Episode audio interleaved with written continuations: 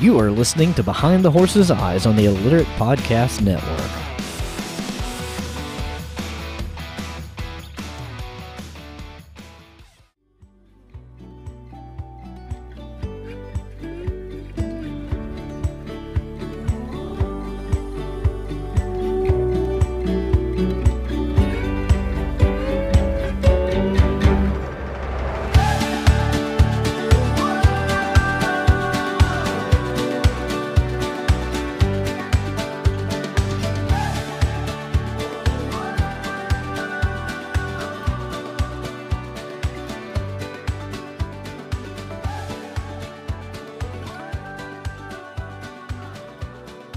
Welcome back to another episode of Behind the Horse's Eyes. I am always your humble host, Mr. J. Ryan Chastain, TikTok's Horse Daddy, the king of horse talk, whatever the people are calling me this week.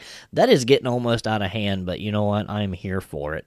That started as a joke, and it's just taken on an entire life of its own at this point.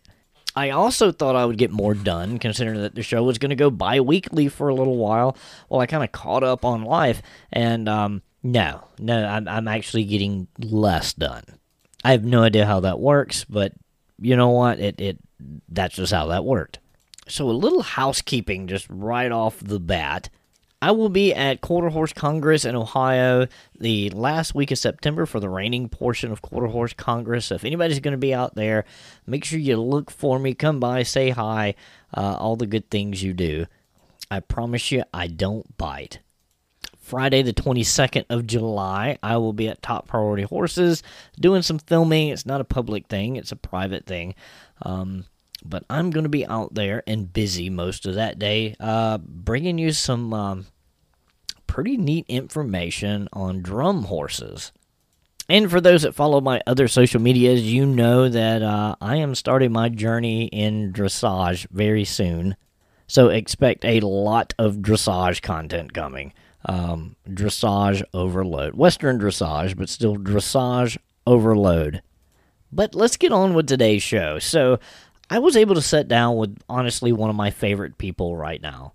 My brother in history, my brother from another mother, uh, Austin from the Rancher podcast. And Austin just doesn't have a podcast. Austin is on um, TikTok, he's on YouTube. I'm pretty sure he's probably on Instagram somewhere. But we had this idea a few weeks ago about doing an homage to two great Western icons. The the only way I can put it is icons. And that's Mr. Buster Welch and Baxter Black. We lost them a few days apart. Both very different people, but yet still so much the same.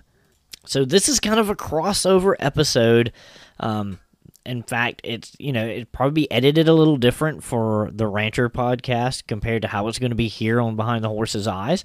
But with that said, fans of both are probably going to get something just a smidge different. Then again, they may get the exact same. Regardless, I invite you to go over and listen to the Rancher. Um, obviously, come over here and, and, and listen to these shows, but Austin does an amazing job over there and does a lot of um, historical Western content uh, to an extent that I wish I could do. Austin is intelligent, he's eloquent, and you're going to find this show has something for everyone. We're not droning on about history and dates and people. We kind of go down a couple of rabbit holes here about the industry, and it makes some really good listening. So, without any further ado, here's Austin and our homage to Buster Welch and Mr. Baxter Black.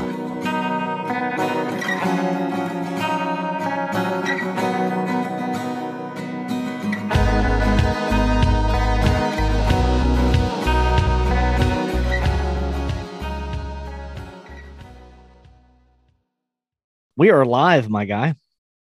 Awesome. Thanks for having me on. No problem. I mean, it, it just took long enough for me to get all of my ducks in a row. A few of them were slower than others. Yeah, well, you know, I do have a bone to pick with you already because uh, I'm coming on after Danger Erin uh, or Feral Erin, which I always mix up with Danger Erin. But uh, you know, I saw her at the American Horse Council, and So I'm like, well, shoot, now I've got to follow her up. I mean, you know, history is com- completely boring compared to uh, what you know she what? does on a day to day basis. I hope you wear a size 14 because those are some big boots to fill. For she, sure. She is an absolute doll.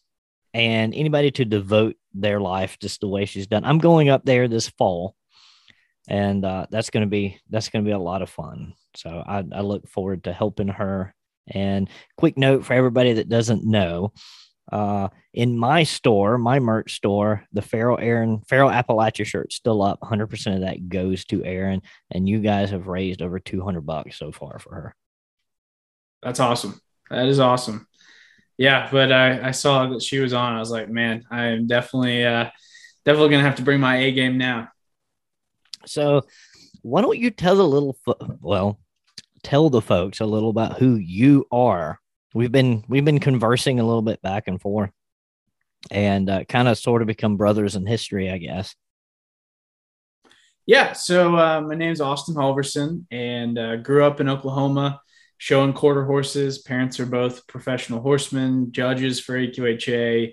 Uh, so I was involved, you know, every horse show there every weekend, doing stuff not just with my parents, but also with the association. And uh, so just really grew up in the industry. And although I wasn't always as interested in the showing aspect, I always liked uh, roping and whatnot, but uh, wasn't really the type to want to hop on the trail and compete every weekend.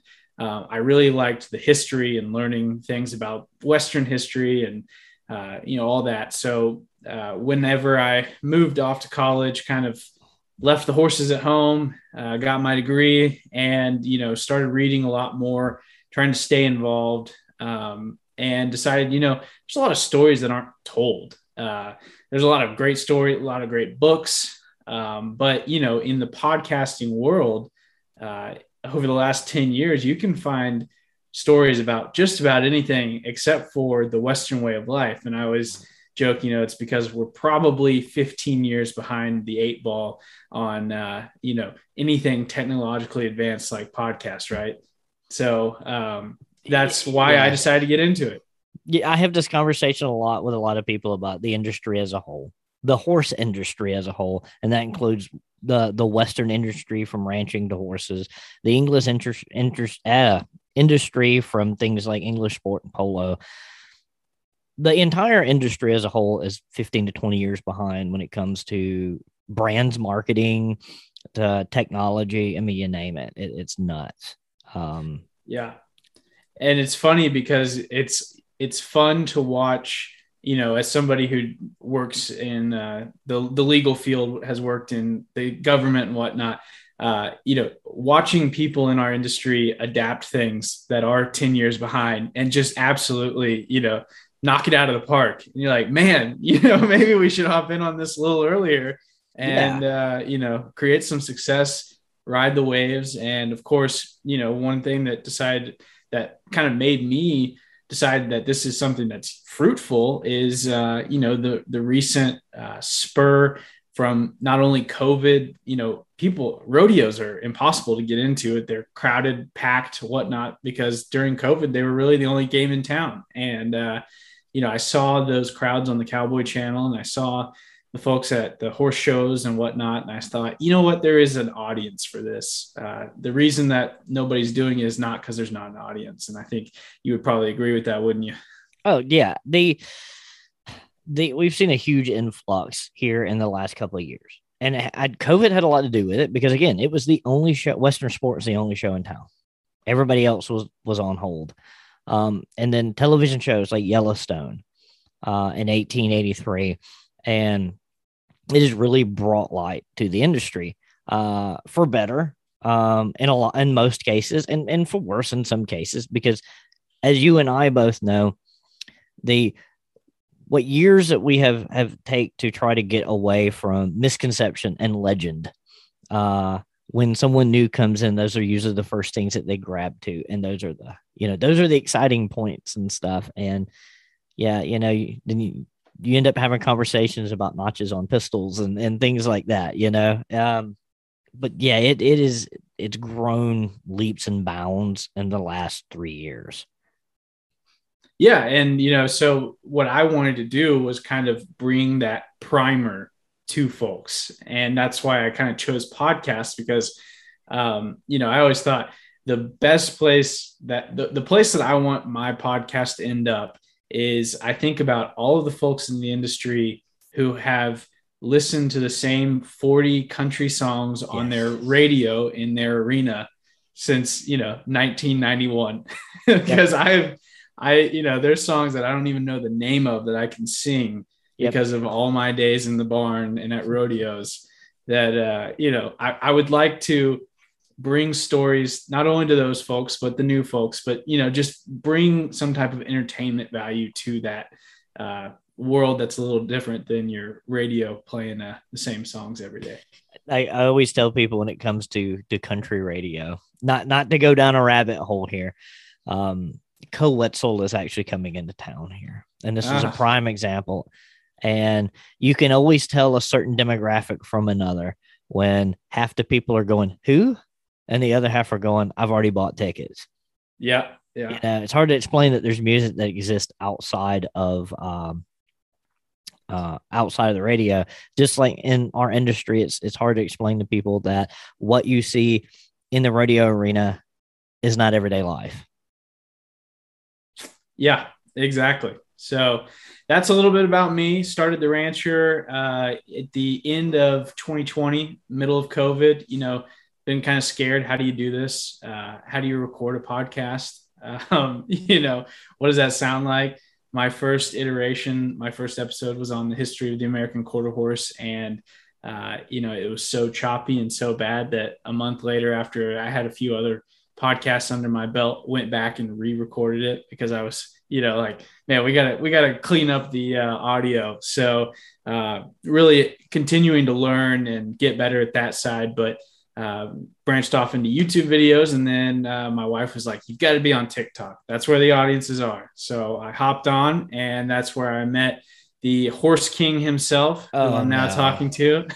Here we go. So, uh, you know, glad that uh, we connected. And, you know, you had the idea to get on TikTok where the audiences were before me. And I really uh, find that, you know, fast fan, fantastic that you are doing that because I do think that that's where with the algorithm the way it's set up I mean you get in front of people that would never have ever thought about you know riding horses or anything about them and all of a sudden they are listening to every single episode or everything you post right? So uh, that's a little bit about my journey to where I am sitting here now. Another student of history that's way more eloquent and prepared than I will ever be We'll just go ahead and throw that out there. I'm flying by the seat of the pants. Austin's over here very well prepared. You know, I'm like, I've got a phone and a handful of notes. Let's make magic happen. I don't know about that. Every time I record one, I'm like, man, there's got to be a better way to put this story together. you know, it's just I mean, you, even though you know someone's life started somewhere and ended yes. somewhere, you're like, surely, surely there's a better way to put this together. you know, have you ever run across a situation where you found somebody completely interesting, like, like they're famous for something, but then you start really digging into them and you go, there's nothing interesting about them except for this one little piece of thing that they did. Yes. Like they lived, did a thing, and died. Like that was it. Yeah, I mean, I I always say like the hardest podcast I ever did was uh, Bulle Rock, which you know is like supposed to be this like incredibly important you know figure in the horse industry and the horse history here in America. Mm-hmm. And it's like, well, what did he do? It's like, well, he lived in England and then he was brought to America. It's like, okay, what else? Like, no, that's what he did. Yeah. you know, like that's well, it. you know, I tell people about uh, about Leo um, everybody assumes Leo had this great life, and we don't know much about Leo's racing career because it was all like fairgrounds and stuff like that. Mm-hmm. And mm. he was in a trailering accident and was completely lame. Outside of that and making babies, that's all Leo ever did. Yeah. So you know, and everybody's like, do do do Leo, and I'm like, Leo's not that interesting. Yeah, I know. It's it's hard. It's it's you know, it's that uh, thing of uh, kill your heroes, right? It's like, man, once yeah. you start looking into some of these, it's not as uh No, you know, and they, yeah, they always it um a good friend of mine and she listens to her name's Phoenix Jumps and uh awesome eventer and dressage rider here in Aiken. She always says, "Don't Google your heroes," because I think Francis Marion broke her heart. I was Oh, like, no, you can't, you can't, you don't Google anyone that died before 1860. No, Just yeah. don't. Dude, even afterwards. I Yes. mean, it's like, yeah, no, I mean, I feel like that's the biggest part of history. And, you know, I always tell people, I say, look, I mean, you know, one thing that you learn from history is that you have to have compassion for these figures because, I mean, I, you know, I've shoot it's Sunday. I've, you know, gone to church and sinned since then, you know, like that's just the way humans are. Like it, you know, if, if you're going to judge someone, you got to judge both the good and the bad. And sometimes the fact that there's bad is what makes it even more impressive that they were able to do what they did, you know? And Yeah. that's what history, you know, it has taught me so much more about forgiveness and perspective. That's right. Other people. Well, and it, it is very easy to look at history in the context of the modern lens. And that's a hard way to look at history. You, you- can't put historical figures in the modern context because you'll hate them all. Mhm. Um, because a lot of people truly are people of their time. And if that time was horrible, then so be it. You know what I'm saying? Um, Napoleon, in some eyes, is considered a hero for what he brought to the areas that he conquered. Well, if you lived in that area and he killed your dad in battle, he was not a hero. Yeah. You see what Yeah. I'm saying? You know, and Yeah. Yeah, no, and it's I mean, you know, victors write the history. So uh, 100%. you know, if the uh if PETA happens to win, uh our great grandchildren might look at us with uh, quite a different lens than how we view ourselves. I rolled So- my eyes so hard I got a headache now, Austin.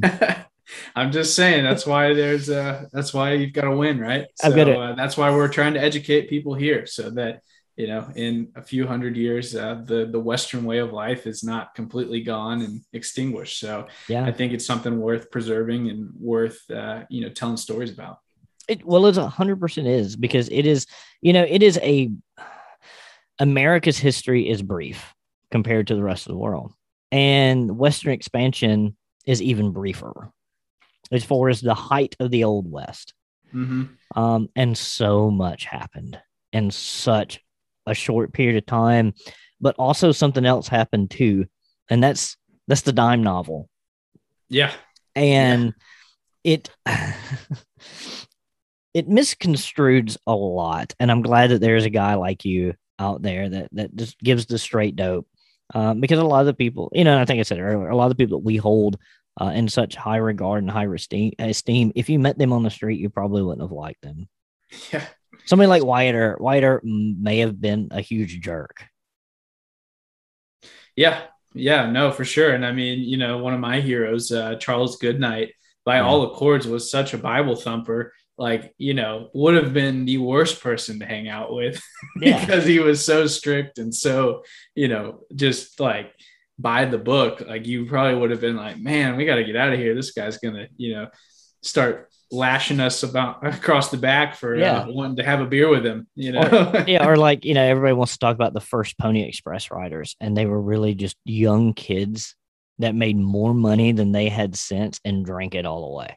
Yeah, yeah. Like you would not want to know unless you're just in the party crowd. You wouldn't want to know them. They were they were they were the frat boys of their day. For sure. Yeah. No, history is a fascinating place. You know, as you said, American history is brief. And, uh, you know, not to bring in Yellowstone for those of y'all who don't want to talk about Yellowstone. Oh, we're going to But, talk about you know, Yellowstone. The, the year 1883, I mean, it seems like 90% of my podcasts, the person I'm talking about was prominent in the year 1883. I mean, that's just such a, you know, critical time period. I mean, the expansion, like you were talking about, the cattle trails, I mean, so much was happening in the early 1880s. I mean, I would say that, you know, every famous story we have because of dime novels coming out in the 1890s comes from 75 through 85. You know, Yeah. it is, it's a 10 year period. I mean, But you know, and then a lot of people they they I think they miss the idea too that our idea of the old west is between like 1883 and 1885 mhm. and they forget that the 1870s all the way to like 1910 yeah, could be just as wild. There were still people robbing trains and stagecoaches, and there were still mud and blood on the streets of some of these towns. And it Mhm. was chaos in a lot of these places, but there was there was law. It, it- you know, it's it's not gun smoke all the time. Yeah. good- the good guy doesn't get always the shot in the shoulder. Matt Dillon, that shoulder has to be worn out. For sure. Yeah. Well, you know, it's funny because, well, you know, kind of a nice segue into what we're going to talk about.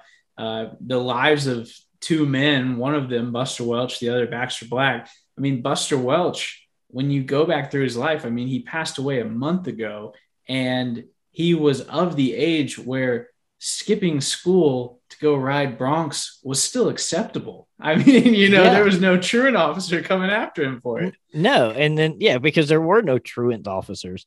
Uh, Yeah. the, and the crazy thing is, and, and I know we'll get into it, is that only did he live in that time, he lived in a modern time with cell phones and smartphones and was still competing at a high level. hmm Yeah. Yeah. He was still hopping on horses well into his 80s and uh, wooing crowds. So it's, you know, it's a fascinating link uh, when you talk about men like that and how, you know, 1883 was not as far away as you think it was. You know, No. it's three, four generations. Uh, and sometimes men can live to where it's only two generations. Exactly. So, yeah. Well, with that said, you want to get into the life of Buster Welch? Let's jump into the life of Buster Welch. All right. Well, you know, I, I think the big prelude to his life for me, um, you know, is I want you to think about the adversity that I'm going to talk about and how Buster Welch turned that adversity into success. Because, you know, especially today, you know, they say, "Oh, this generation sucked," or you know, you know, every generation says that uh, the ones after them aren't as tough, but uh, when you think about what we might be facing here in the future, you know, if you lived through 2008 financial crash, or you think that one's about to happen again, um, sometimes it's good to look at the lives of men like Buster Welch, who, you know, born in 1928. Think about all of the economic uncertainty, especially in the horse industry of all industries, uh, that he had to deal with, and how he somehow came out of each one of those crises better, a better man. He turned those things into a success in his life. Uh, but, you know, to start off, born May 23rd, 1928, just outside of Sterling City, Texas. Um, you know, I always like to throw in a little geography for my people, Jay Ryan. Uh, do you know where Sterling City is? I haven't a clue. Texas So- might as well be another country for me. I know where Stephenville is, and I know where El Paso and Waco are.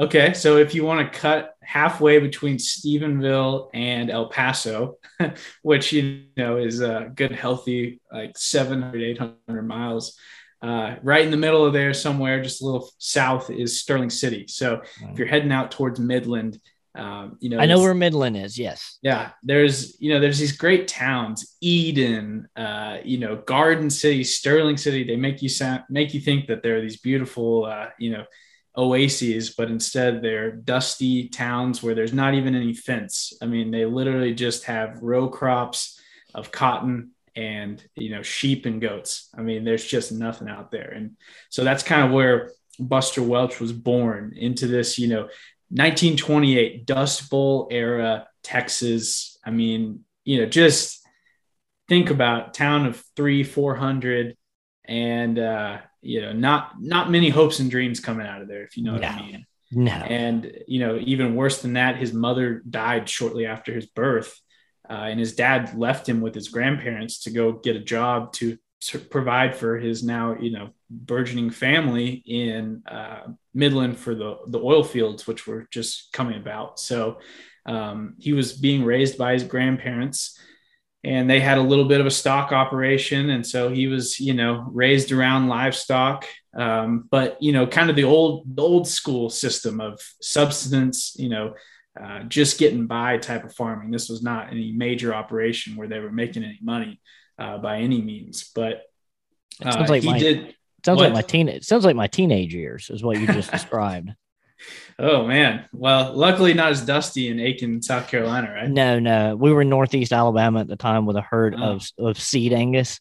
Mhm. and um, Angus weren't quite as lucrative as then as they are now. And uh, it was a great idea. Uh, we ate a lot of eggs, and that was only because the hens laid them.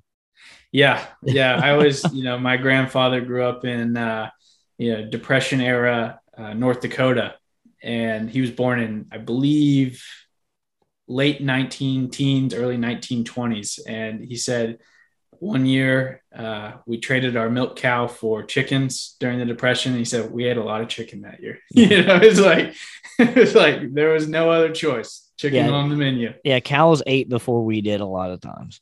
Yeah, yeah. So, uh, fortunately, though, his dad, you know, was getting uh, pretty successful out in Midland, and so he remarried and brought Buster to Midland. Uh, but of course, as I mentioned earlier, he was a little bit more interested in the trade going on at the um, stock sales and the auction house than he was at the uh, you know school. So he would go instead and learn from the folks that were hanging out at the stockyards, uh, the cow punchers, the ranchers, all of them. And that's where he started breaking horses and, you know, meeting kind of the, the local um, stockmen, if you will. So at 13, he ran away. And again, I mean, 13 years old, I would say that most 13 year olds are what, uh, seventh, eighth grade. Yeah. that's, uh, that's not much schooling. Uh, so ran away and joined the Proctor brothers, who had a ranch out there. And uh, you know, there's not much information on the Proctor brothers. I was trying to hunt down. I know that they're very, you know, prominent in Midland, and there's awards and scholarships and stuff named after them. But there's just not really a good history of them. Hence, why I try and do these podcasts because I'm sure they've got a grandkid or uh, you know someone in the family that would love to kind of share that story. Um, but you know, a very sizable ranch that uh, Welch went to work for and was kind of funded by oil money. And um, he was breaking colts and chopping wood and carrying water. I mean, he was doing the grunt work that, of course, you would put any 13 year old on uh, at that time, because, of course, they're not going to get to do the the fancy uh, day work of just riding and uh, you know being a cowboy, if you will. Uh, so he had a pretty tough start there. Um, but you know, from the Proctors, he went to a lot of famous ranches, and you know, uh, here in Texas, we have what's called the Texas Barbecue Passport. Have you ever heard of this? I Jeremy? have heard. Yep. Yeah. So uh, a lot of folks in Texas like to go from, uh, you know, through the Texas monthly top 50 list and get stamps on their passport. And I mean, spend weekends taking day trips to no name towns in the middle of nowhere off highways to get barbecue. And I kind of joked that uh, Buster Welch did the uh, Texas Ranch Passport Club because he worked on basically the who's who of Texas ranches, right? He worked for the Proctors, he worked on the Four Sixes, the Matador, the Long X, the King Ranch, the Pitchfork. I mean, you know, you name it, he it seems like he worked on it between the time he turned about 16, 17 and uh, the end of his life. And of course, you know, he's most noted for his work on the King Ranch and the Four Sixes, of course, with Yellowstone. Um, but, uh, you know, I, I don't know how many cowboys you've talked to, uh, but it seems like all of them tend to jump around for one reason or another. Typically, it's because they're not the most agreeable of guys. Uh, yeah, you know, most uh, and these days it's um you see a lot of gals, a lot Mhm. of cowgirls that are out there living out of trailers. In fact, um I I just sat down with uh Amanda Ray and that's what she's doing. She moved from Alberta, Canada to the States and she is going from state to state starting colts, doing 30-day starts on colts. And uh that's the lifestyle she chose. I'm living vicariously through them because I I I love, you know, having having roots. Um, Yeah. but I can only imagine the lifestyle Uh, for a young man. It, it's got to be awesome. I know it's uh, you know it's kind of like uh, my generation after college, right? You go to Europe to backpack and find yourself, right? It's like, man, I would much rather just find myself a nice saddle and uh, find myself here in United States for a lot cheaper and maybe even get paid to do it. But That's right. uh, Buy a saddle and a bedroll and just travel. yeah, So uh, completely different lifestyle though than a lot of the the horse trainers that we think of. You know, um, there's a different tough road to hoe for horse trainers that typically involves uh, just living in the the back of a horse trailer at every different horse show every weekend. Um, but you know, with his experience and success uh, working on these ranches, he actually saved up a little bit of money and decided to get into the cattle business himself, which um, you know I've never been in the cattle business. My advice to anyone and my advice that I've ever gotten from anyone is don't get into the cattle business. yeah, that that is the best advice I can. Even if you start out, hey, I'm going to start out a small seed stock operation. Don't. Yeah. So uh, unfortunately, he uh, bought in and thought, you know, hey, I'm going to go into business for myself. But uh, immediately, a drought struck Texas pretty hard in the 1950s. Uh, so if you remember back, you know, born in 1928, and he's getting his herd started just around the 1950s. So he's really still in his mid 20s. I mean, you know, just getting started, uh, just buying enough money to scrape by to get a piece of land and get some cattle. And this drought strikes. And, um, you know, as I mentioned earlier, pay attention to what he did. He decided to uh, turn his attention towards cutting. And so this is where he started, you know, getting on some good horses and practicing. And you know, he's seen uh, the National Cutting Horse Association. You know, had started in the late 1940s. Um, it's interesting, you know, the American Quarter Horse Association, the NCHA, all of these associations really came out of that post-war period. And uh, just like America, you know, men came back from war and you know, idle hands are the devil's playground, right? I feel like all their wives were like, go form some association and get out of the house. So, uh, you know, he found himself in the burgeoning sport of cutting. And um, there were just now becoming fraternities, uh, championship shows, and the popularity of cutting, you know, the Old West. I mean, you had uh, heroes on the TV uh, that were, you know, in these spaghetti westerns, if you will. And he decided, you know, with this popularity, maybe I can make some money doing this to uh, supplement what's going on in the cattle business. Um, and he, you know, got a few horses that he had become familiar with when he worked for Homer Ingham and Warren Shoemake, uh, which were respected cattlemen out in New Mexico and West Texas. And, uh, you know, one of the first ones that he had was Chickasha Mike, that um, you know got him his start. And uh, his sire was, of course, the legendary uh, Billy Clegg. You know much about that horse, Jay Ryan? um, you're gonna be mad, but I don't have that horse in my notes. That's fine. Uh, you know, Billy Clegg. There's not a ton known about him, I will say, but uh, he has a lot of famous offspring, which I will try and put some links in the show notes about him. But you know, as we were mentioning earlier about uh, Leo and some of these other horses, not not a ton known about him. You know, had a bit of a show career, but uh, you know, amongst his offspring were Chickasha Mike. Uh, but you know, Chickasha Mike will come back into the story. It was Marion's girl who brought him his first NCHA World Championship uh, which was in 1954, and then also his second one in 1956. So, um, wanted to talk a little bit about Marion's Girl. Uh, of course, had Wimpy via her sire, Silver mm-hmm. Wimpy.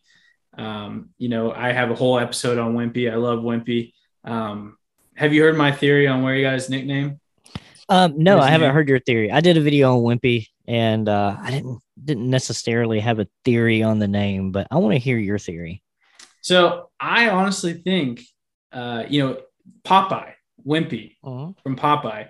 So Popeye actually originated from a cartoonist in South Texas. Oh, really? And so I, for some reason, I feel like, you know, there's some type of popularity of Popeye at that time. You know, it all kind of lines up of like when those cartoons were out, um, South Texas, all of that. I think he might have been named after, uh, you know, a, a cartoon character, which uh, you know, is not out of the realm of possibility. I've heard other people say, well, you know, uh, it's kind of like when you call the biggest guy in the classroom, you know, uh. Pipsqueak or Tiny. Yeah. Yeah, so maybe that's where it came from, but I I like to think that maybe it has something to do with. I just think it's funny that Mr. P1, the Yeah. first horse ever registered with the American Quarter Horse Association, is Wimpy. yeah, yeah. I'm, I'm sure when they uh, actually chose that, they were like, "Are we sure that this is the one that we want to?" You know, yeah. uh, don't we want to give it to a horse with a name like Strong Mike or you know? Yeah. We've something- got we've got Strong Mike, El Diablo, and Wimpy. yeah, yeah. It's but you know, poetic justice, I guess. So Yeah. um, you know, interestingly enough, Marion's girl was actually an orphan um, and was going to have what I consider another not so great name, uh, Wimpy's Dooney. so that was the original name that she was uh, registered under. This goes But- full circle back to our previous conversation about some of these names. Yeah, I mean, I, I have no information on where Dooney was coming from, No. but uh, and and that's something too and and not to not to cut you off that a lot of people Yeah. have to understand understand about some of these earlier horses is that um though they may have competed a couple of times they went straight from competition to a ranch and punching out babies mhm. and so there's not a lot on them we know more about their offspring than we do them sometimes um Yeah. and and even horses that are in the hall of fame some of those horses all we have is their pedigree and their offspring Yeah, and unfortunately, that's going to be the uh, story on Marion's Girl because, uh, you know, I'll say Marion's Girl got the name because an oilman named Marion Flint bought her, and so it was, you know, when you go back onto some of these pedigrees, I mean, you've read enough of them, you know, it'll be like, uh, you know, Joe's, uh, you know, Philly, Yep. like, oh, it's uh, Mister uh, Smith's, you know, stallion, like Yep. that after a certain point, that's all they were known as, right? Well, it was it was very common around the turn of the century, uh, up into the twenties, to name a horse after its owner, especially if it was a founding sire of a line. Uh, Joe Hancock. Joe Hancock got the name because it was owned by Joe Hancock when they went to the racing secretary to register the horse. The horse didn't really have a name; had a barn name. They were like, "What do you want to call the horse?" Uh, it's owned by a guy named Hancock. yeah. Yeah, Yes. or uh, you know, if you got really lucky, they would at least say the color. So like uh, Yeah. John's Roan. Yeah. like you know, it's like, oh, at least we can dif- differentiate it between that and his uh, bay, you know. Well, so Yeah, so like the third horse registered with the AQHA, and another horse that it's on everything's paperwork, including fence posts and John Deere tractors, is Joe Reed, mhm. named after Joe Reed. yeah. Yeah, which I guess is almost kind of a vanity play uh, these days, you know, to look back, feel like name the horse after yourself, you'll get in the it'll get in the record books. yeah. So if you ever see anything, you know, 20 years from now, that's in the AQHA Hall of Fame, and it's named Ryan Chastain. It had to be a fan because I didn't breathe that. yeah, no, I gotcha. Uh, that's like uh, the halter horse uh, Beyonce. So definitely wasn't her horse, but uh, I'm I'm gonna have to go research this horse now. you will. Yeah, that was a pretty prominent uh, mare when I was growing up, showing halter horses. So uh, pretty successful one. I don't Really? know if she's uh, had any good offspring, but I mean, the a halter horse and then name Beyonce, and then I'm I'm thinking about it, it makes sense. yeah, So yeah. Yeah. So, uh, you know, back to Marion's girl, though, she um, was purchased by Marion Flint for $2,500. And he told Welch, you know, hey, I want you to, uh, to work your magic. You know, he was very well known in West Texas. Uh, Welch was for getting these horses into prime shape. And so, uh, you know, over her career, they earned $35,000, which, you know, is a time. pretty, yeah, pretty good uh, chunk of change, especially uh, you know you think that's almost uh, ten or more than ten times what they paid for. Uh, you know, obviously we always talk about the the hidden costs of horse ownership, but I think thirty five thousand dollars would have would have covered it back then. And for those that are wondering what the hidden cost is, it's everything. It's Ev- not very hidden. Yeah, it's not hidden. It's everything: mind, body, soul, and bank account. Yeah. Uh, but as I mentioned earlier, you know, the the sad part about Marion's girl is that in the late 50s, um, she was bred to king, and neither her nor the foal would survive to term. So, uh, you know, that that was the end of that. I mean, no, you have no um, offspring from one of the most famous cutting horses of the the early NCHA era right there. And you know, as you mentioned, that's the the sad part about some of these horses back then is that you don't have much of a story of them living besides their offspring, and if they don't have any, then uh, you know they really become uh, lost in the annals of history because they don't even have a you know a track record to show for it. Um, especially being bred to King, which mm-hmm. was definitely going to be the foundation of the line. Yeah, exactly. I mean, that was you know they they were putting it all out on the line on the first one. you know yeah, that was going to be. they were throwing it all at the wall. Yeah. So uh, tough tough break for Marion's girl, but of course Buster Welch. Um, you know, moved on and became one of the first 10 men who pitched in to underwrite the first NCHA futurity, uh, which he also then won in 1962 with a horse named Money's Glow, which I think is a fantastic name yes, yes. that fits kind of more into to the the names of horses of the last you know 20 years than it does uh, a horse in 1962. Uh, you know, they were ahead of their time with that one, I think. It, it, it, yeah, it definitely fits in today. Yeah, you, you could then, hear you could hear Money's Glow right up there with Metallic Cat, and it would just slide right in. Yeah, you would think, okay, it's a little tacky, but you know, it fits. Listen, I, I had a, a, an American saddlebred named My Honey's Money. So, oh yeah, you know, there it was tacky. We called him Benjamin, like hundred dollar bills. You know. Ah, that's man. I always love that. Uh, you know, finding the good barn name based on their their yeah. names. Well, his original barn name was Bobby, but I had a renter on the property that, that was named Bobby at the time, so I couldn't yell Bobby because they'd both turn and look at me. So it was like, "You're Ben now." That's funny.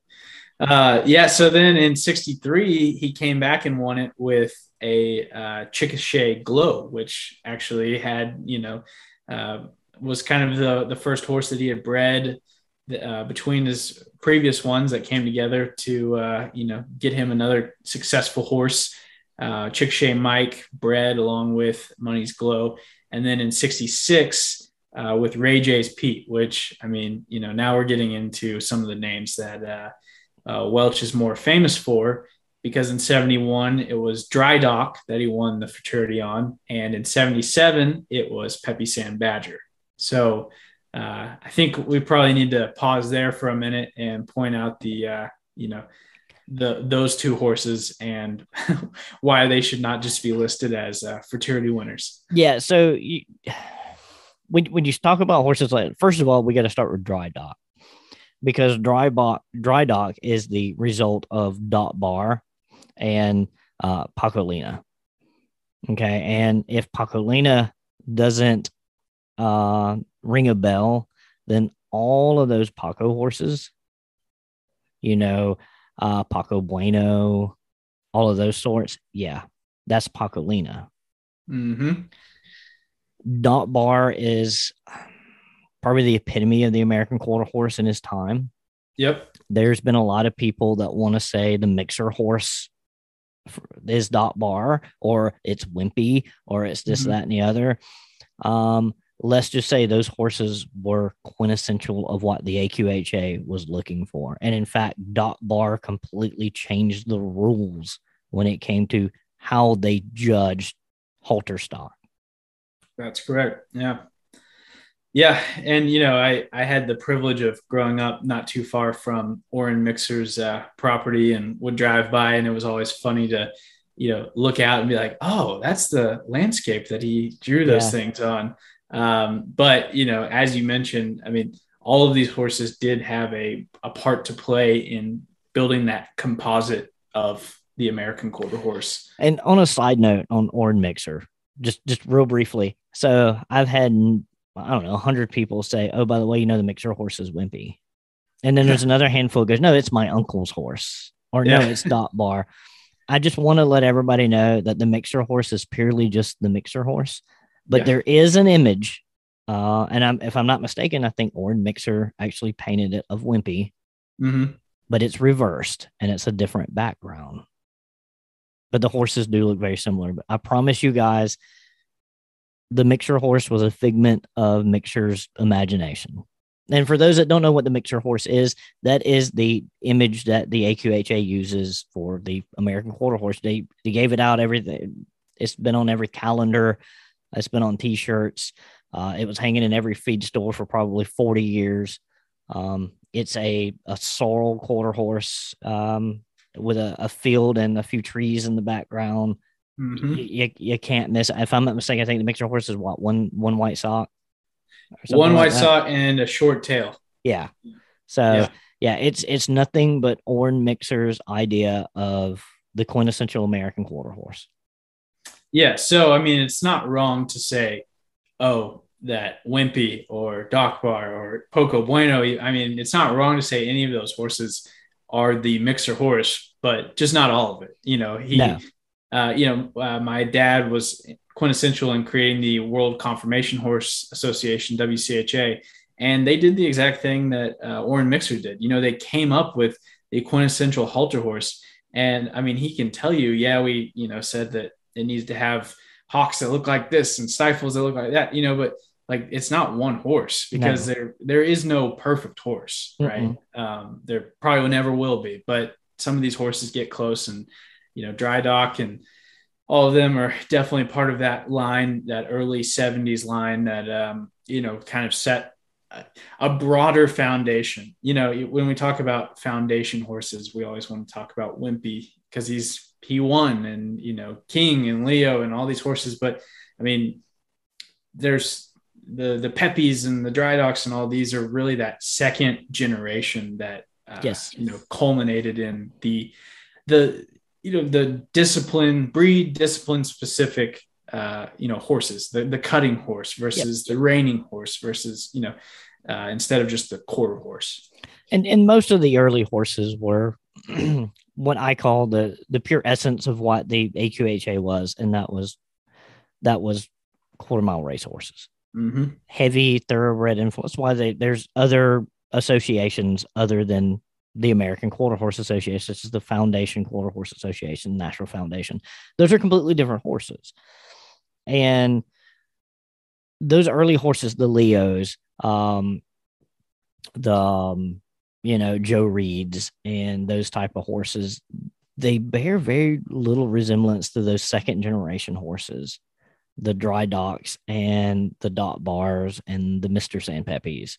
Um, mm-hmm. They were bigger, stronger, and more suited to s- certain sport. This be it either cutting or reining cow horse, or or so be it. Yeah, for sure. And uh, you know, Peppy San Badger, uh, you know, King Ranch. I mean, this is yeah, it's it's fascinating to see uh, kind of we're, we're seeing a renaissance, right, of mm-hmm. uh, the the four sixes and the King Ranch. If you look at their uh, advertisements in the uh, Quarter Horse Journal and other places, they're coming back. Uh, but there was, you know, there was a period in the you know 90s, early 2000s where those they weren't breeding competitive, you know, horses in the quarter horse world the way some more uh, you know trainer oriented or breeding oriented places were. I mean, it was just like they were making money selling Ford uh, trucks with King Ranch Edition on them instead. You know, yeah. so uh, it's cool to see them come back to that. But the '70s um, was really the the heyday uh, of the quarter horse breeding on some of these places, um, and we're seeing them work their way back towards that now. Um, but you know, Welch was a big part of that because again, of course, he was at the the King Ranch in the four sixes, and he trained cutting horses and held clinics and schools to train other folks on how to become you know effective uh, champion cutters in the showing world. And uh, you know, at the same time, he was also trying to manage a few different ranches at the same time. Like not at the same time as this, like two or three ranches he was trying to manage while also yeah. doing all of this. You know, just like I just I don't know how he had the time to hop on a horse, uh, much less do any of this because I mean managing a ranch is obviously a 24/7 job, much less two or three of them. Um, but you know, in uh, 1971, as I mentioned, Dry Doc was the fourth to win the NCHA Futurity with Welch. And, uh, you know, he was a full brother to Doc O'Lena and was by Doc Bar out of Poco Lena and was bred by Dr. and Mrs. Uh, Stephen Jensen. So, uh, you know, just wanted to give a little bit of a shout out to uh, Dr. Jensen, definitely a respected breeder in the quarter horse world. But um, back to Welch, I think that, you know, his legendary status was sealed in 74 when he rode Mr. San Peppy for the King Ranch to an NCHA World Championship. Uh, you know, it's funny because uh, one of Welch's sons was also riding at the same time, and so we have this uh, fantastic uh, time period where uh, one of them's riding uh, Mr. San Peppy and the other one's riding Sam Pepe Badger. I mean, you know, can you imagine you show up to a competition and you're like, all right, who's here? And they say, oh, well, the Welches and uh, the Pepes are here. And you're just like, I just put my stick back on the trailer. yeah. I'm, I'm added money. Myself the check and I'm going to get out of here. Yeah. You're, you're just added money, kid. That's all it yeah. is. yeah. So, uh, you know, won the championship in 74 and then in 76 and then actually in 76 also won the AQHA World Championship in cutting. Um, so, you know, really, I mean, how else to say it but dominant at this point in time? And, uh, you know, Peppy San Badger was bred by Joe Kirk Fulton, which uh, for those of us who are from the uh, Big 12 states, uh, Joe Kirk Fulton was one of the first masked riders for Texas Tech. Uh, so if you ever look out on game day and see the the masked rider riding out after a touchdown, uh, Joe Kirk Fulton helped start that. So he started the whole Red Raider on horseback. I did not yep. know that. I learned a thing. Yeah, yeah. So uh, I actually went to um, the Stonewall Rodeo, which is in Stonewall, Texas, a few weeks ago, and the Fulton Ranch is one of the big sponsors. Uh, he's got a, he unfortunately passed away a few years ago, but uh, the Fulton Ranch is quite possibly one of the most beautiful parts of Texas, right outside of uh, Fredericksburg, uh, which is now all you know, bachelorette wine country. so, who knows how long a ranch will be able to hold yeah. on out there? Somebody will want to put condos in a dog park. Yeah. Uh, so you know, moving on through his career, you know, I could talk for days about the championships and uh, you know, Peppy San Badger getting in the Quarter Horse Hall of Fame and, you know, 21 million from his offspring. Uh, but, you know, you're going to have to read that because this would get a little boring uh, if we just listed off numbers. Uh, start could, to sound a little we could like talk some, about, we could talk three hours about each of those horses. Yeah, it'll start to sound a little bit more like an Old Testament book if I start reading, uh, you know, numbers and names. Um, in the beginning, there was Mr. San Peppy. Yes. You know, it would be in the beginning, there was Leo because that's where there it started. Leo. Yeah, there you go. Uh, but you know, one of the interesting things I found from uh, a obituary for uh, Mr. Welch was uh, they they I'm going to read from it uh, directly. It said that Welch's contributions to the cutting horse, ranching, and Western way of life were recognized far and wide.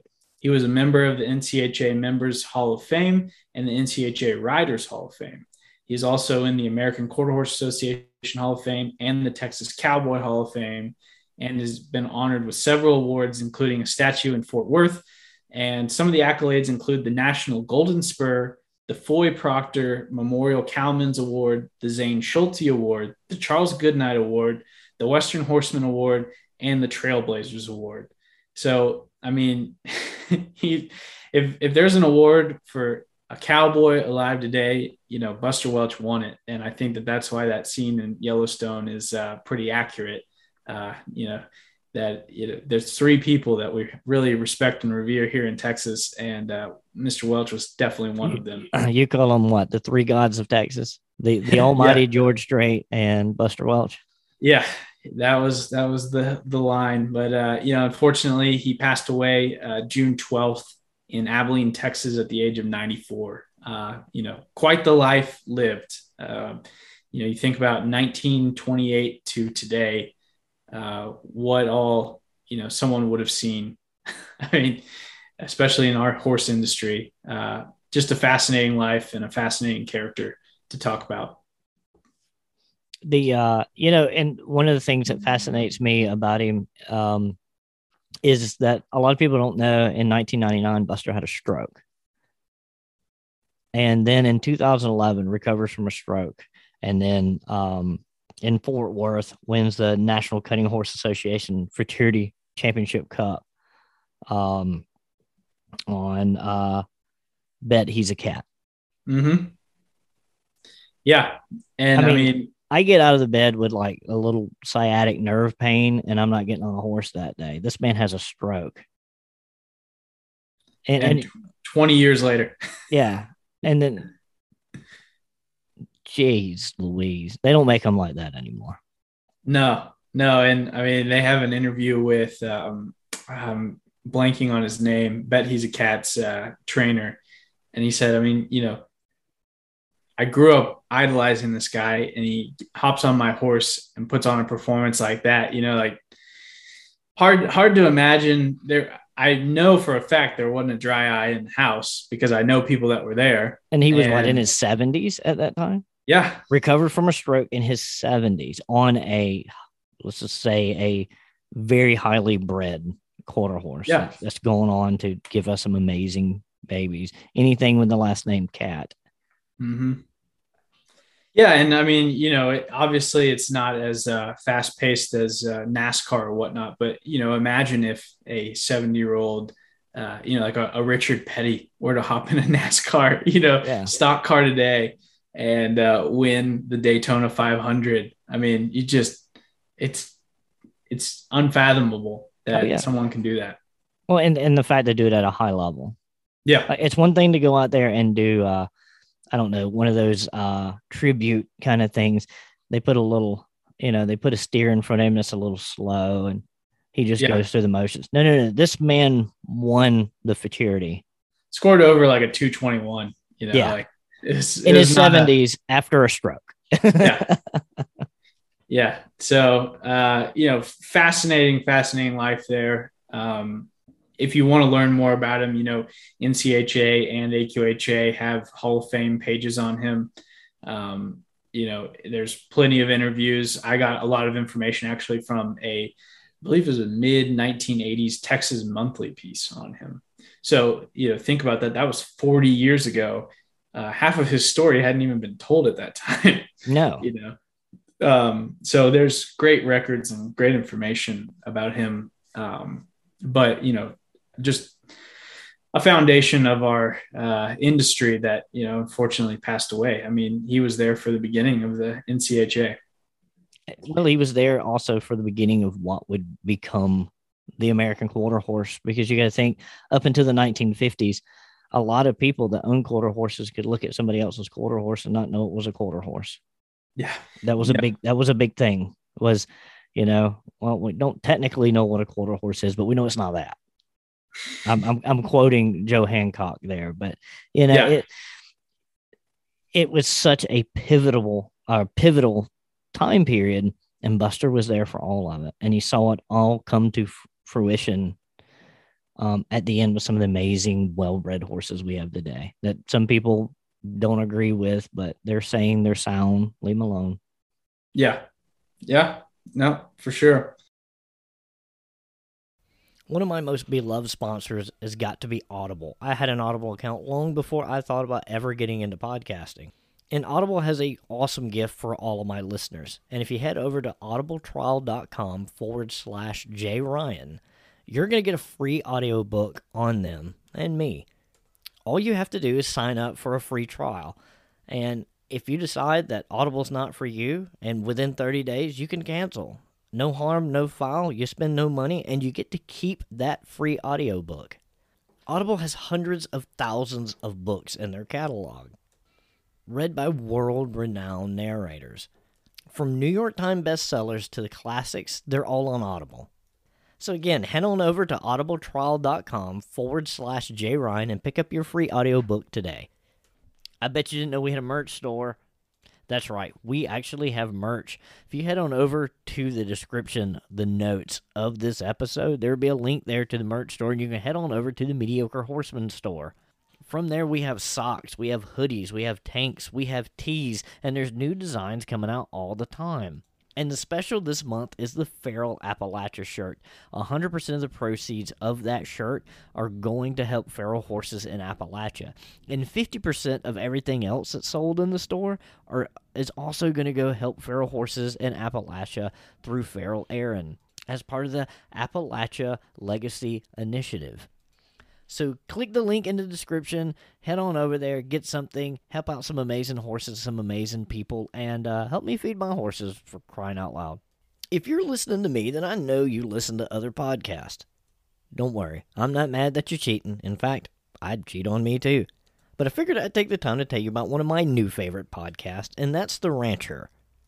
Austin over at The Rancher has a passion for history and an ear for a great story. And trust me when I say this, he's a heck of a lot more eloquent with his talking than I am. From rodeo to tales of the Old West, the Rancher brings Western traditions to a whole new generation of listeners.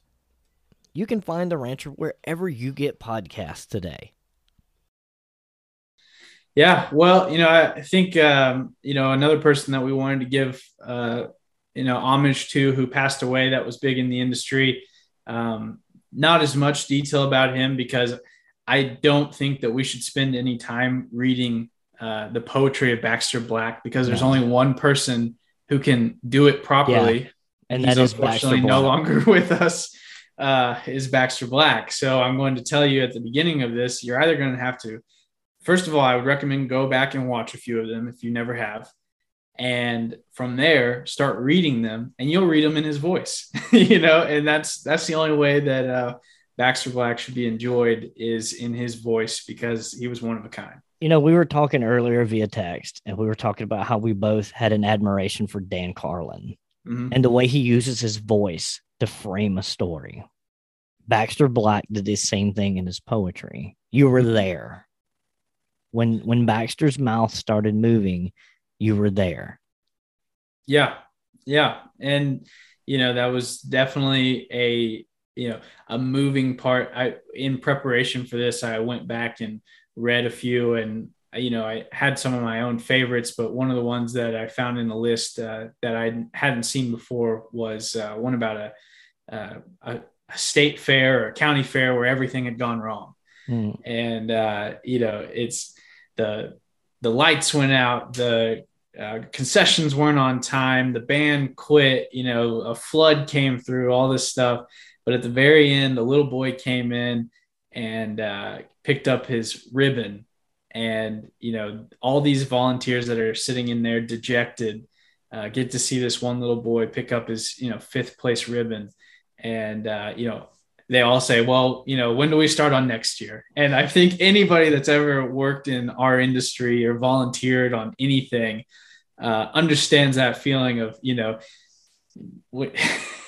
putting on 4-H horse shows or any of that stuff, man, when it's going on, you're like, I am so sick of this. What did I get myself into? This is more work than yes, you know yes. I signed up for.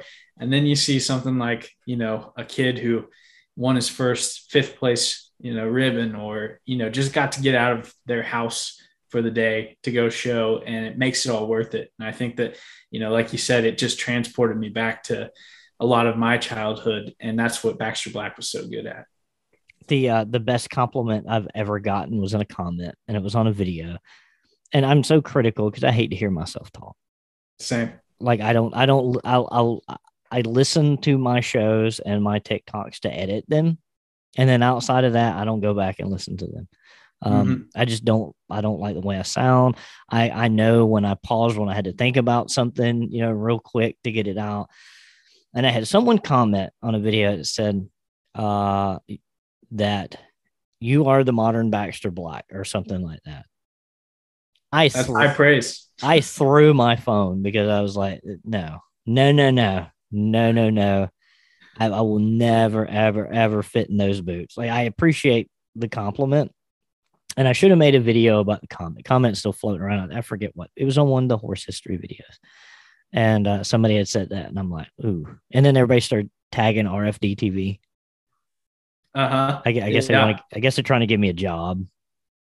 Sounds like it. but I, I, was just. It just took me so off guard. I'm like, first of all, no, I'm nowhere near near what that man was. I appreciate the sentiment and I know what you're trying to say, but you got to say that different. Yeah, but you know, you've got to remember. I mean, uh, I bet Baxter Black would have been uh, very hesitant to take on the mantle of a you know a McMurtry or uh, you know like anybody from a, a previous generation. Uh, you know, the the medium changes, and so I think you know we just need to, to honor these men by trying to carry on what they started. And you know, uh, you know, Black was born in 1945, so think about like p- epitome of a boomer, right? Yeah. And it's it's funny because uh, this generation has become somewhat uh, vilified, but you know, uh, he's he's just he's the epitome of a boomer because not only was he born in that time, but he you know worked his way through his childhood, got his dream job as a veterinarian, and then was like, you know what, I want to do something else. I mean, you know, just Yeah. like fantastic story. But you know, he was Matt. He was Matt Carriker before there was Matt Carriker. Yeah, exactly. He said uh, veterinary school is cool, but uh, shooting guns and writing poetry is more fun. Yeah. Uh, I, I want to be I want to be Matt Carriker when I grow up. For anybody, I that- know. that- anybody doesn't know, it's Demolition Ranch. He's a veterinarian, still Yeah. licensed veterinarian. His dad was a veterinarian, and now he just gets to play with really cool guns on YouTube. yeah, and you know, I went to A and M, and it's so funny because You're an Aggie. yeah, I'm an Aggie. I'm and, a bulldog, so Uh, yeah. Well, we'll have to talk about that another time. it's okay. just just Luckily, we haven't had to play each other yet. You know. oh, but you know, I, Mr. National Champion is fine. You don't. We can skip the formalities. Yeah, yeah, yeah. Well, I did watch Jimbo give the uh um I, I had him on another TV doing his uh he was watching the game giving the whole you know coach's perspective that was entertaining. I, I think Oh, Jimbo, bet. Jim, Jimbo's entertaining. he he's, is. he's good for football. He is very good for football. He's good for A and M. I think we finally have a coach that we're not just like mad at all the time. Uh, I always say the two hardest jobs in football are the OU coach and the A and M coach because I mean Bob Stoops goes out wins a national championship and every year from then on all they did was talk about how he needs to get fired. Yeah. I mean, you know, it's like Listen, he just won us a ring, and it's like, there there are people Ireland. in Athens right now screaming for uh Kirby Smart's head. yeah, yeah, The man just the man in like five years won a national championship. mm-hmm, yeah. And there, there people like people are like, yeah, you know, he can't manage quarterbacks. He took a walk on fifth string kid and won a national championship. Leave the man alone. So he's got a plan. Yeah. Well, welcome to college football. But uh yeah, back back to Baxter Black. We'll get into quickly his story. So born in 1945, and you know, he's he was born as far away from where you would guess the uh king of Western comedy would be born, and that's Brooklyn, New York. Uh, but we're not gonna hold that against him because he was actually born at the Naval Hospital there. So I could not 100% confirm it but you know the only people that are born at the Brooklyn Naval Hospital are folks whose dads are working at the shipyard or in, or are in the Navy.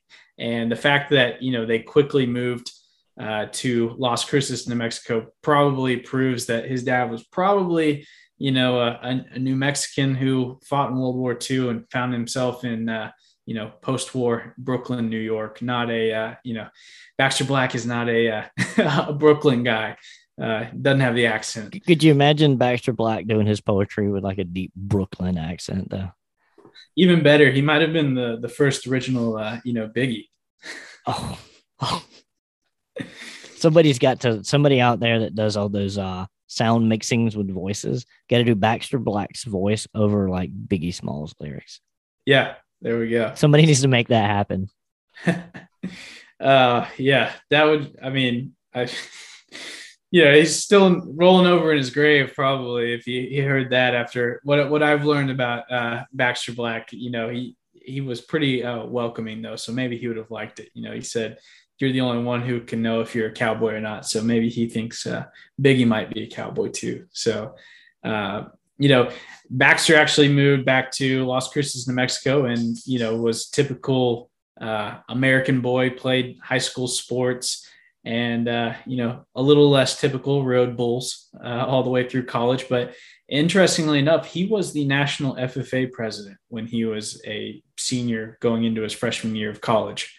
So uh, you know, kind of a first glimpse of uh, you know his, his future life. I mean, I don't know a single FFA officer who's not a fantastic, talented, you know, public speaker. So, uh, pretty interesting little detail that I don't know uh, if he really bragged about or was you know known about him by a lot of people. I didn't know it.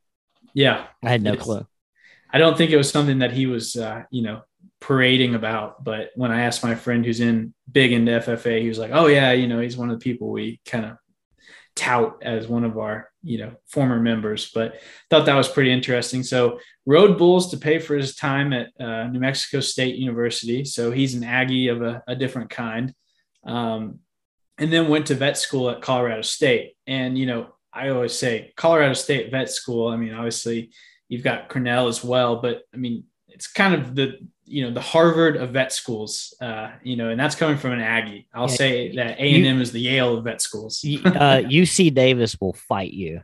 Uh, but UC Davis is so much more than a vet school. They are, you know, I, I will say that UC Davis, you know, is the UC Davis of vet schools because they are, you know, far and away like one of the best.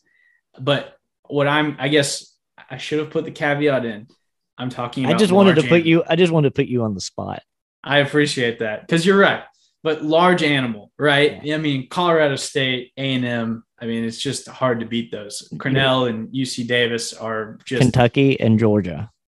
No, I'm not even going to argue. Th- those are in a different tier. They're no, below. Oh, they're below no, Colorado State. No, so. no, I'm about to take my shirt off and wrestle. I'm looking forward to the the comments, but uh, I will put Colorado State and A and M above them any day. These daggum Aggies, man. I know, I know, but you know, I say all that to say he went to a fantastic veterinary school, um, which means that he must have been a good vet. You know, it's not like he was a flunky.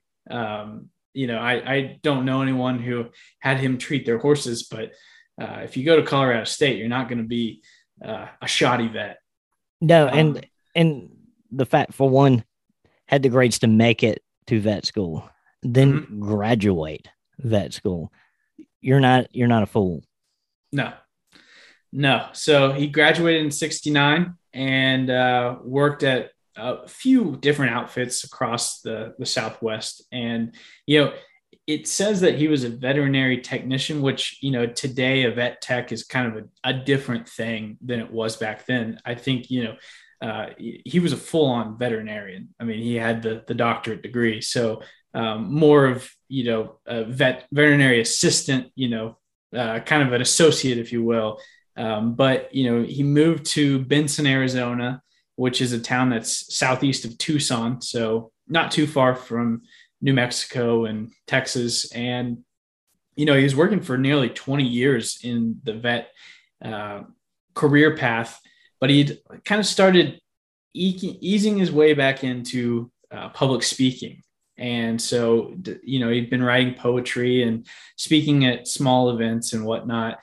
Um, you know, I, I always kind of equate it to uh, going to open mics, right? He was getting booked at small time 4-H stuff and you know the the county fair and uh, bringing you know just a fun little experiment on the side, if you will.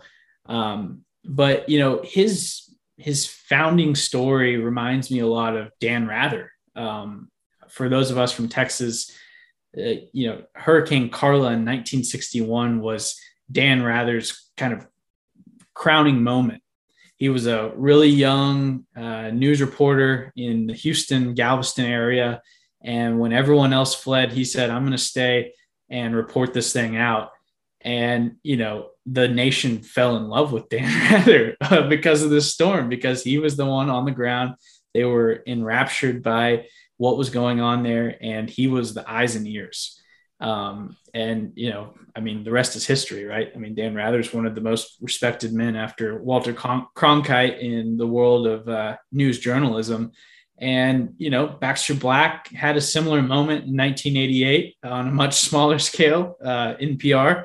But he noticed that there was not a lot of coverage of some fires that were going on uh, throughout Yellowstone and the the Western United States, and he was like, you know, the the country needs to hear about this, and so he made a little video uh, or a little audio recording, and sent it in. And in his words, he he literally just like somehow found the address to National Public Radio and addressed on in the mail to National Public Radio and just sent it to DC to their office. That's I a, mean, yeah, that's just a that's a baller move, is all that is.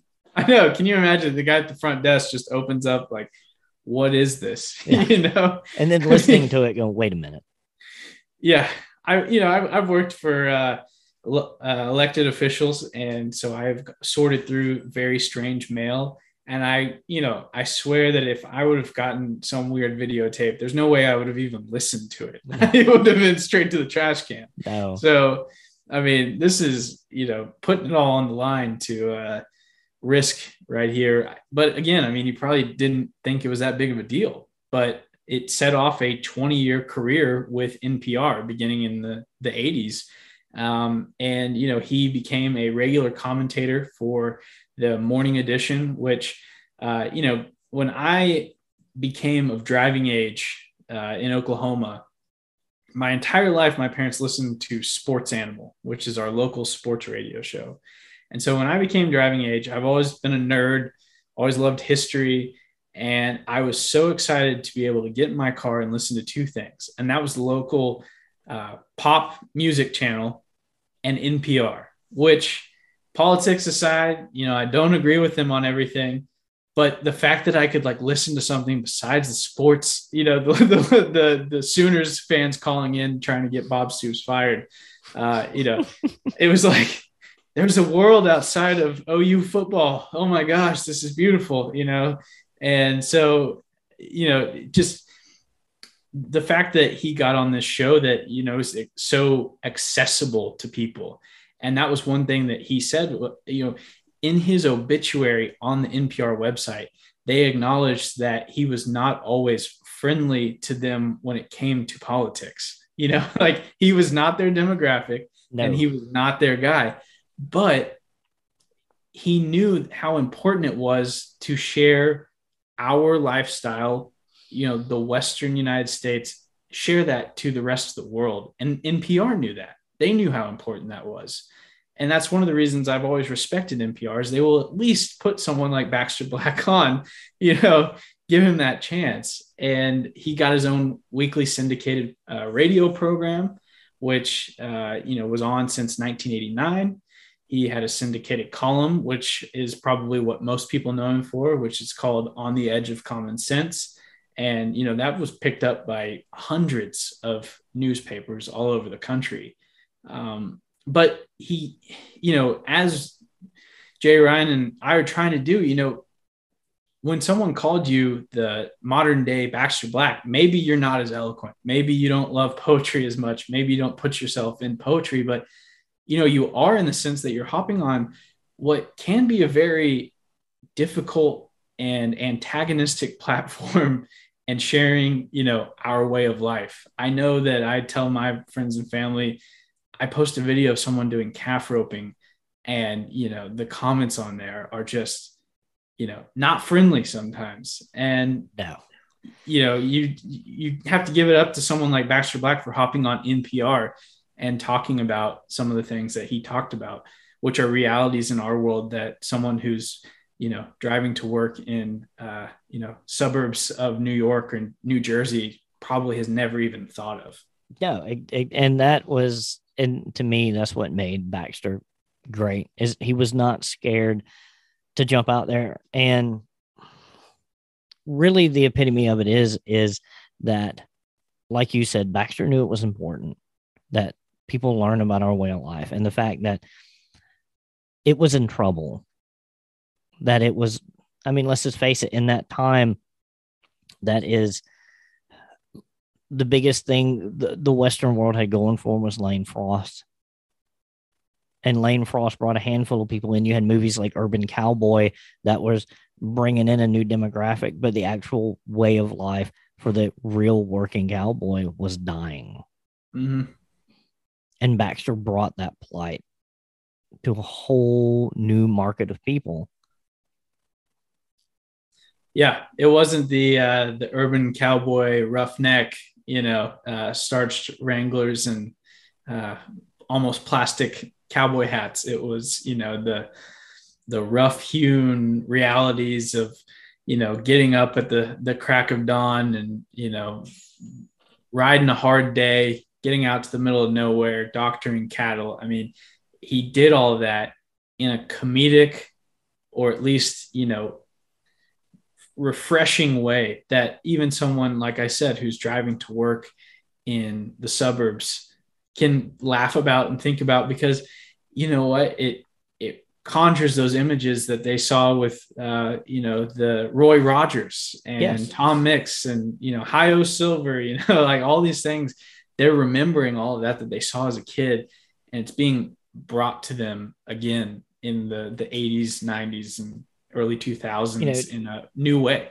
To me, as a kid, there there were two people on radio that brought joy whenever I heard them, and one being Baxter Black, and the other being, uh, and the name was just it, it just skipped right out of my head. It This seems to always happen. Um, did God made a farmer? Oh yeah. yeah. Um, never mind. It it was there and then it was gone. Um, but those two, I, I remember being little and going to work with my dad. My dad owned a small construction company, and I'd get bored on the job and go sit in the truck, turn the radio on. Paul Harvey. Yeah. And, uh, you know, I would listen to Paul Harvey and we would listen to Baxter Black on NPR that morning. And that was my day. That was my day as a kid. And as a kid, being drawn in. Yeah. By stories. Oh yeah, because you know, again, I was from a family that ran a construction company and had a few seed cattle and hated horses. So, you know, that was my escape, you know. Yeah. Yeah, and you know, I here in Texas, uh, the the local NPR station that I listen to has a uh, um, uh, hour long program that's just Texas centric, right? Mm-hmm. And so they cover the news stories of the day, uh, but they also have a guy. His name's um, H.W. Brands, who's a historian. I'm sure many of the folks that are listening to my podcast or yours have uh, heard him talk, and you know he will go through um, some stories, and then they also have uh, you know uh, him tell stories, and at the end of it, it's funny. He goes, you know, these are stories about Texas, and some of them are true, and you know, it's like it's that somewhat suspension of belief that you know Baxter Black would bring, where you're like, okay, of course the the wife who came out in the 90 to help her husband you know pull a calf is not actually hanging from the rafters yeah but you know we've all i i remember waking up in the middle of the night you know it's you know because we're quarter horse breeders of course it's got to be right after january 1st so it's freezing yeah. oklahoma weather and you're running out there in your pajamas your boots and you know a winter coat and so like you just you, remember these things and it's just i mean in a world of YouTube podcasts and TikToks, uh, you know, sometimes it is fun to, to go back and see uh, poetry and you know the spoken word and kind of have that imaginative uh, build in your own mind, right? Yeah, and I don't think a lot of people understand, especially those that aren't in the, especially for my listeners, because I have a good mix of English and Western um, writers that, that come on, and I don't think they understand how much um, poetry is involved in just the Western way of life. For one, just the way of life itself is poetic. I mean, there's been a many a romance novel based on on that way of life. you know, you can you can go down the, that that aisle of romance novels, and half of them will be about a cowboy and a horse or a ranch or he he come to work that summer. You know, and yeah. it's all eerily poetic. And Baxter was one that took full advantage of that and, and, and not for clout, but as a way of getting the message out. Yeah. And you know, he he became the the voice to folks that we sometimes don't talk to. Um, yeah. and that's you know that's something that I find so important. Uh, you know, I love I love Taylor Sheridan. I love Yellowstone. I love Hell or High Water. You know, I love all of his stuff. Why? I don't care if, you know, I I'll tell people I say, yeah, a lot of this is very accurate. Of course, we've never killed anybody, you know, but Yeah. like a lot of, you know, Kimes Ranch jeans, reining, whatever. But at least we're getting in front of, I mean, I don't care if, you know, the punchy types sometimes get mad about, you know, that's not accurate or you're bringing in these Well- people. And I'm like, you know what? If you made it At completely accurate, people wouldn't watch it because it'd be boring. Yeah. At least he's talking to the people who we don't typically talk to. You know, I I've had the privilege of working with uh, Discovery Channel and History Channel, and then on a um a couple of small budget films, Mhm. and they want me to come up with basically the the background, what is going on, what are people thinking, how are people dressed, um, all the way down to how would someone just walk and approach someone, and I give that to them, and then I will go in sometimes as they're filming scenes, and then I'll get the look over like, would he have done that like that? Is that okay? And I'll go, no, he would have done it like this, and then they go, well, that doesn't work, and I go, well, then do it your way because my way's a lot more boring, Yeah. you know. Yeah. Yeah. And I, you know, Baxter Black, you know, again, when you talk about like finding a way to make it palatable for folks that are outside of the industry. I mean, if he wanted to, he could have written journal journal articles for the Quarter Horse Journal or, you know, uh, Racing Track Today or, you know, all these places. It's like, okay, cool. Yeah. Like great, great riding But, uh, if you're going to hop on something like NPR and appeal to folks that have never seen a horse outside of you know the the drawn carriages in their downtown, I mean, you're going to have to have someone who can enthrall you and capture you.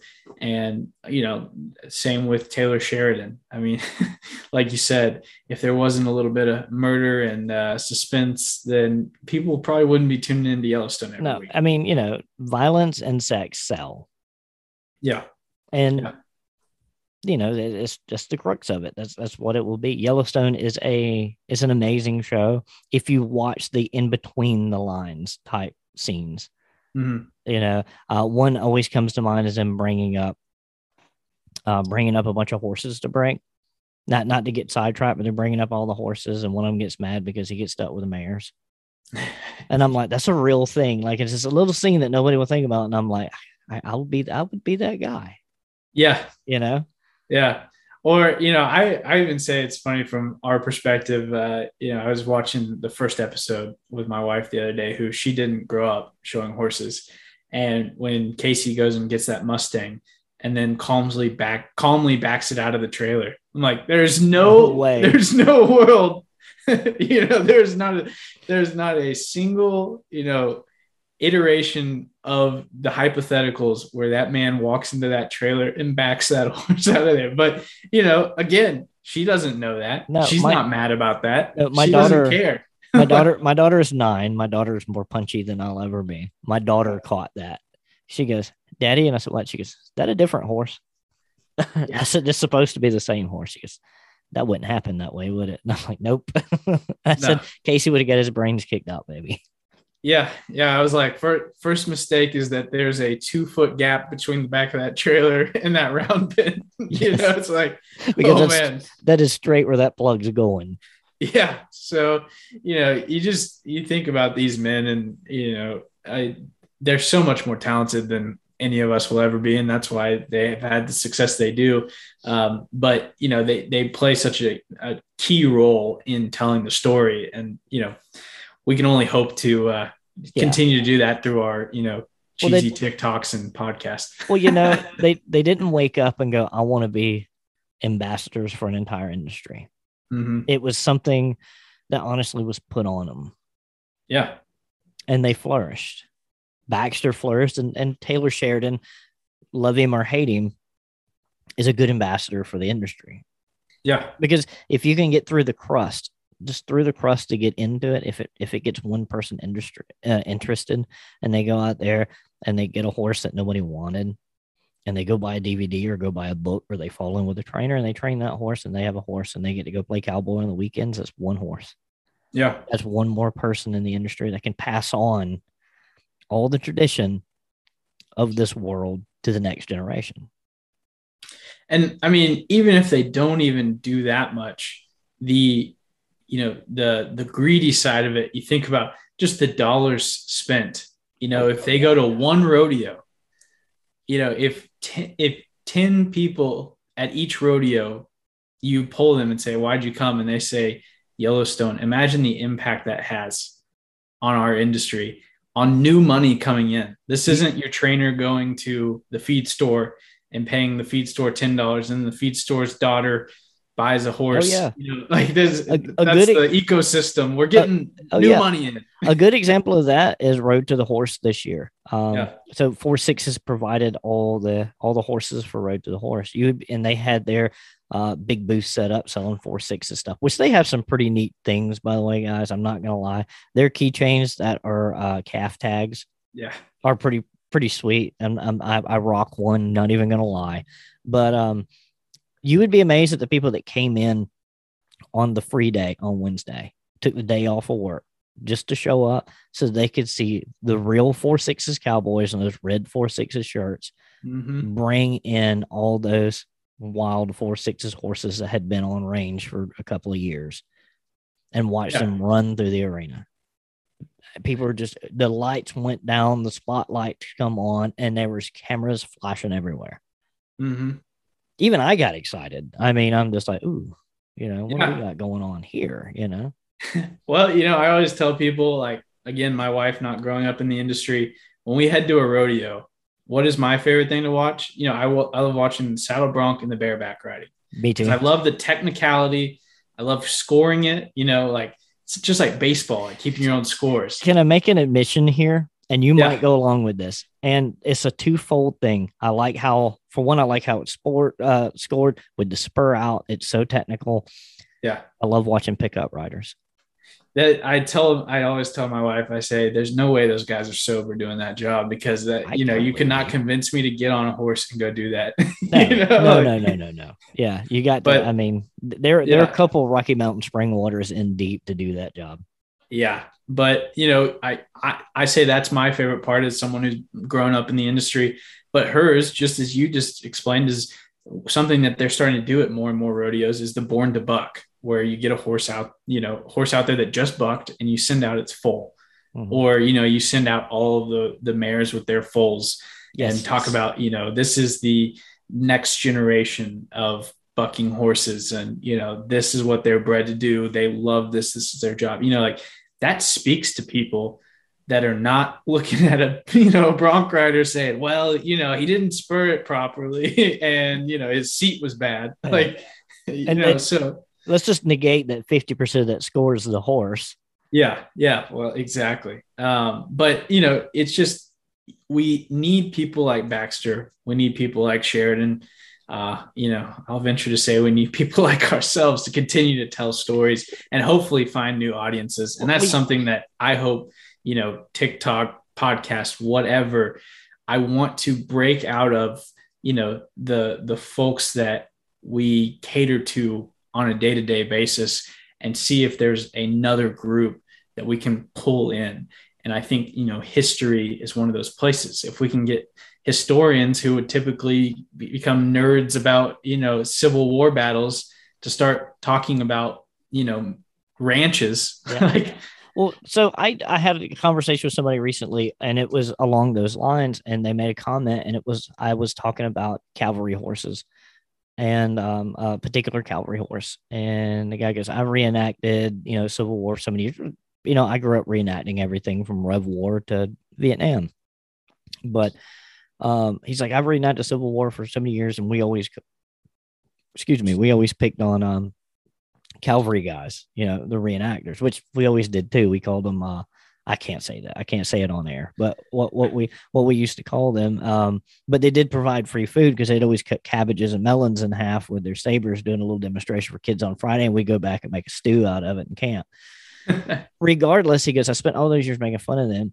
He goes, but now after watching, you know, a handful of videos on the history of these cavalry horses, he goes, I'm kind of interested in wanting to do it. yeah, And, and see, and that's the kind of things that's my goal right there is to do that.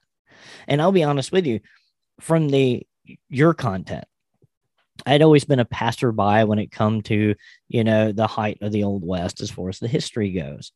Until I started watching some of your histories on some of the ranches and some of the figures, And now I've got where I'll find myself on my phone going through things like Wikipedia and going through random websites about just these these ranches that I, you know, I, you know, growing up east of the Mississippi, these big ranches aren't as prominent as they are out west. We have mm-hmm. some we have some big ranches here. Don't get me wrong.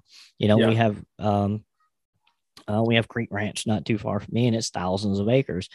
But it you know we don't have it like you guys. And the and the history um i guess isn't as popular even though some of these ranches here east of mississippi are older. Yeah. You know they, they were ranches and then they were or they were plantations and then they just changed their name to ranch because history you know? Um and so you have gotten me you know going through the history of this stuff and and got me excited about it yeah, well, I certainly appreciate that. And you know, one thing that I think that you're doing that is harder for me um, that I, you know, because of the time commitment that I always try and find myself doing is like your history of the horses, which is so needed. You know, whenever I post a video like my Wimpy one, I mean, that's my second most famous or popular video behind Charles Goodnight. The only reason that one got popular is because Charles Goodnight got two episodes on 1883. You know, like yeah. that's when that one exploded. But people are like, I want to know more about, you know, these horses. And so, you know, it's it's some there's a there's a hunger for it. And uh, you know, I I know we're both history nerds, but I, I always say that there's an event in Texas history that has got to have a movie made about it or a mini series or something uh, do you know the story of Quanah Parker, the last Comanche uh, chief? No, I, I don't. Quanah Parker was the last Comanche chief. He was the one that finally allowed them to be moved to the reservation in Oklahoma off the Texas land. And, uh, you know, the Texas Rangers essentially were created to uh, get the uh, Native American problem solved because of how hard the Comanches were. Um, and his mother was actually a white woman who had been captured by the Comanches. Uh, her name was Cynthia Ann Parker in the uh, late 1850s.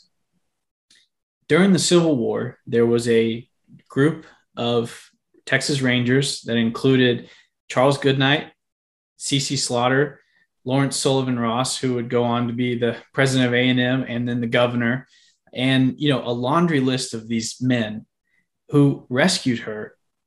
And just like to think that all of these men that, you know, you can tell, I, have told stories about six of them on my podcast, uh, became just wildly, you know, successful, you know, members of the Texas Pantheon in their own right. And then on the other side of this, to have Quanah Parker come out of that, you know, as the Comanche chief. I mean, just history is weird. You know, it's it's strange. And that's why I love these stories and I love talking about Buster Welch. And, you know, you, you start talking about a ranch that he worked on, and all of a sudden, you know, you can go down a hundred rabbit holes. And that's what's so dangerous about Wikipedia is those darn blue links on the words. Yeah.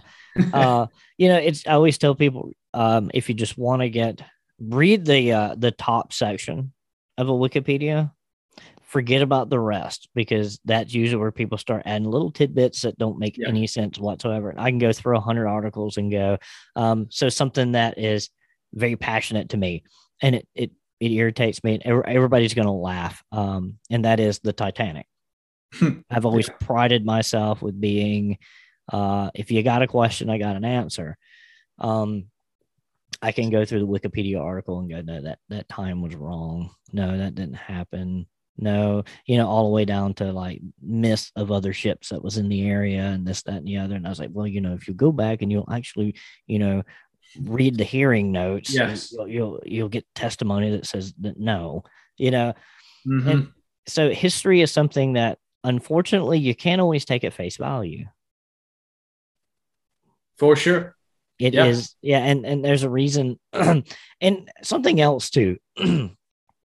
and a lot of people don't understand. I just want to put this out there is that just because somebody is a historian or a history nerd or they work in the museum system or they they write history based blogs or they they write books or whatever they typically do not have all that information on the top of their head No.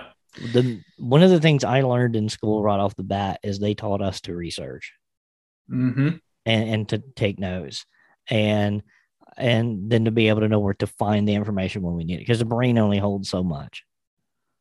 And the amount of people that just think, oh, oh yeah, he should know that, and I'm like, I don't know that. What are you talking about? Yeah. I mean, my last podcast was uh, over a month ago. You know why? because it takes a lot of time to get the information together for one of these historical podcasts. Well, I know. Yeah, I know. When I first approached you, uh, I think you said you needed at least two weeks Yeah. To get it all done, and I know exactly. I know exactly what you're talking about. I'm fixing to do a about a 20 minute video on for YouTube, and I've filmed about half of it, but I'm at the end of some information, and there's a part of the story that I want to tell, but there's a lot of hearsay around it. So you know, I'm I'm trying to separate the wheat from the chaff there before I continue recording and continue the research on it. So it it history can be history is um my passion, your passion. Uh, but it can be a nightmare. It's the reason I'm gonna go bald. Yeah. It's the reason I have this big white stripe in my beard. It's why I've got a piebald beard. It's just history and, and, Yeah. and an eye twitch that won't go away. And, you know, you, you just have to live with uh, the decision that you made as, you know, an amateur historian. I always tell people, I'm like, this is not my day job. This is my passion, trying to bring, you know, these stories to you. If I'm wrong, please tell me in the comments point me to the book so I can go read that book, you know, Mhm. like do it all. And that's what I love about history is that, you know, it is something that's kind of strangely still alive and Oh, always yeah. changing. How much of what you learned when you were in third grade about the American Revolution was just purely wrong? you know, like, About 85% of it. Yeah. And, you know, Like, like, and then The like South George Carolina. Washington's the only truth that I was told. you Yeah, know? and you know, and like uh again, talking about how history is always written by the victor. yeah, The American Revolution is a fine example of that because if you really dig into the meat and potatoes of the lead up to the revolution and the fighting during the revolution, we should not have won by any Yeah. stretch. We should not have won. And then, you know, the um, what took place here in my home state of South Carolina, uh, helping push uh, the army north because they were just tired of dealing with what they referred to as farmers, and uh, ended up in York. foxes. Yeah, ended up ended up in uh ended up at Yorktown. Yeah, And everybody always negates how many thousands of French troops were at Yorktown. a lot. A lot. You know? Yeah. Yeah. And, you know, it was uh, funny because, you know, it's the, the French had been fighting. I mean, literally the only thing that changed was between the French and Indian War or the Seven Years War and the Mm-hmm. I was American just I was just about to say that's just an extension of the Seven Years War. yeah, is that the Americans switched sides. That's the only That's it. reason. Like we're we can talk about how victorious and glorious you know all this was, but we were essentially a swing vote, and we switched from one side to the Exactly. other. Like, And you know, and Oh, everyone yeah. everyone wants to say that uh, you know, Washington left New York, you know, after the winter with a professional army. He did not. He left with the same ragtag army that could just march and and and and knew how to hold a uh, a musket at that point in Yeah. time. The French showed up with a professional army. yep. Yep. Well, I know uh, we've gone almost what two hours, so I appreciate your time and uh, glad we got to talk about these two men. You know, it's uh, unfortunate that we didn't get to do it right afterwards, but like you said, you know, scheduling, timing. Uh, I wanted to get this story right. You know, they deserved it, and um, I would encourage everyone to, first of all, go look up videos of both of these men uh, plying their craft because they were masters at it. And uh, second of all, you know, to to thank them for where our industry is today. Most definitely. Um, and I greatly appreciate you coming on uh, for my audience. And um, I've, you know, it's something that's been in the works forever, but it, it does take some time. We had weather, we had research. Um, even though I was completely unprepared, you weren't. That's that's why I'm glad you were here. Um, I, I'll just blame having three daughters. That's okay.